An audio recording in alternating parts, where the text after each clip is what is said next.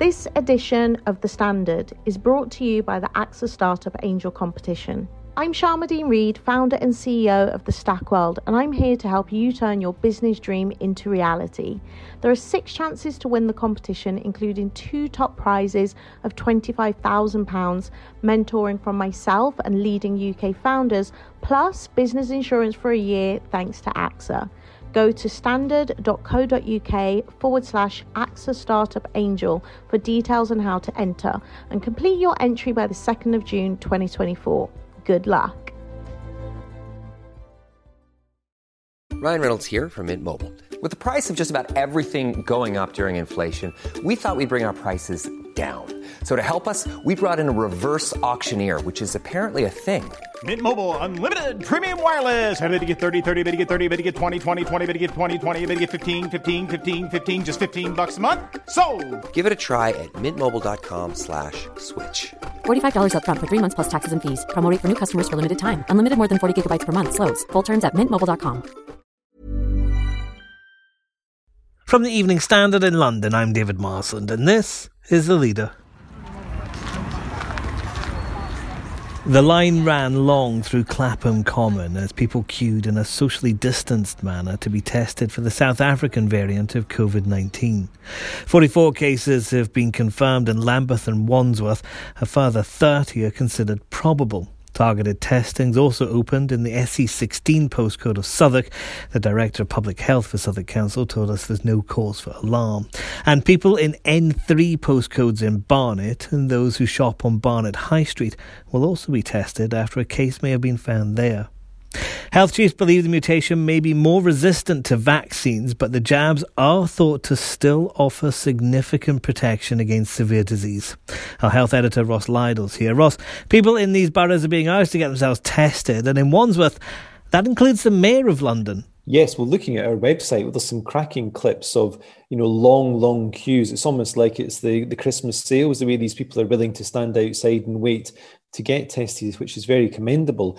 And one of those who is also getting tested today is the Mayor of London, Sadiq Khan, not because we think he's at any particular risk, but because he is a resident of Wandsworth and the order has gone out from Wandsworth Council for all residents and all workers in the borough to get themselves a test under the surge procedures. These similar surge procedures also apply right across Lambeth and in a small part of Southwark, the SE16 postcode, but rather than being a sort of overall call there for action, the council will knock on your door if it thinks you're in the particular hotspot there. And it's had an effect on the, the mayoral election too, hasn't it, Ross? They've had to cancel hustings. That's right. There's been a rather unusual development this afternoon that tonight BBC London was due to host what will be the, only the second hustings so far of the mayoral race between uh, Sadiq and Shaun Bailey, his Tory challenger. The idea was that they'd be on BBC Radio London at five o'clock tonight. And uh, what I found out about an hour or so ago was that because both Shaun and Sadiq require these tests today, because Shaun was actually in Wandsworth yesterday to get a COVID vaccine, uh, basically they, they need to take PCR tests rather than the shorter lateral flow tests, and the results won't be back in time to comply with the BBC's own safety regulations in COVID. So basically, neither candidate would be able to enter the BBC studios this afternoon. And rather than uh, go ahead with the debate on Zoom or uh, just down the phone, uh, BBC Radio London was keener to have the candidates face to face, make it a more entertaining programme debate. They would have thought, I'm sure they're right, and they're trying, they're having to postpone until a later date. So it's a rather rather unusual twist, but it shows the extent that this surge testing is having on on many lives and many activities today. Ross, why does it have to be the PCR test that's taken here to identify this mutation? Why can't it be the rapid lateral flow tests that are readily available to everybody in England? The reason they have to do the PCR one is that it's analysed, or the results of the swabs are analysed in the laboratory, and basically it's the genetic code from the virus that is being analyzed. The analysis that's done of the PCR tests in the, la- in the laboratory uh, look for specific either codes or missing parts of the genetic code of the coronavirus. And by either finding a certain code or not finding it, they're able to tell whether or not that particular mutant variant is in play or is not in play.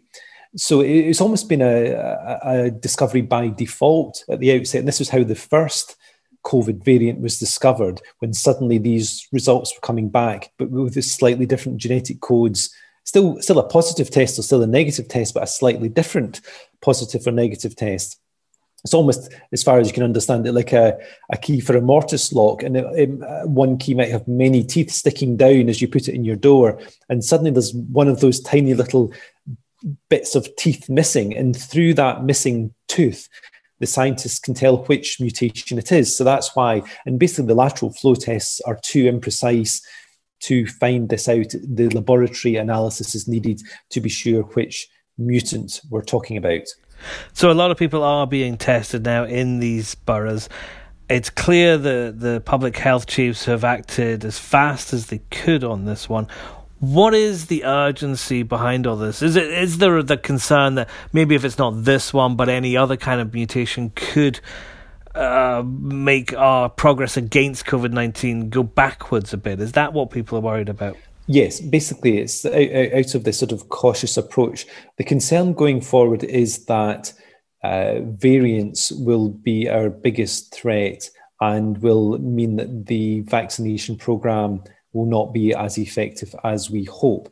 Because what we know so far is that these variants seem to be um, stronger, more able to withstand the vaccine themselves. So basically, the vaccines that we're being given just now don't offer quite as high a degree of protection against the variants as they do against the main th- sort of threads of COVID.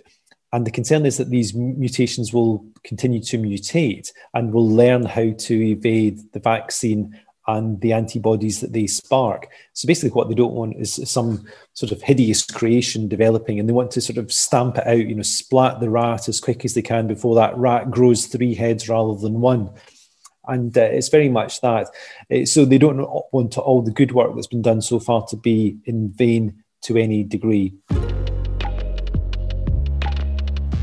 And that's the leader. We have comprehensive coverage of this story in the newspaper and online at standard.co.uk.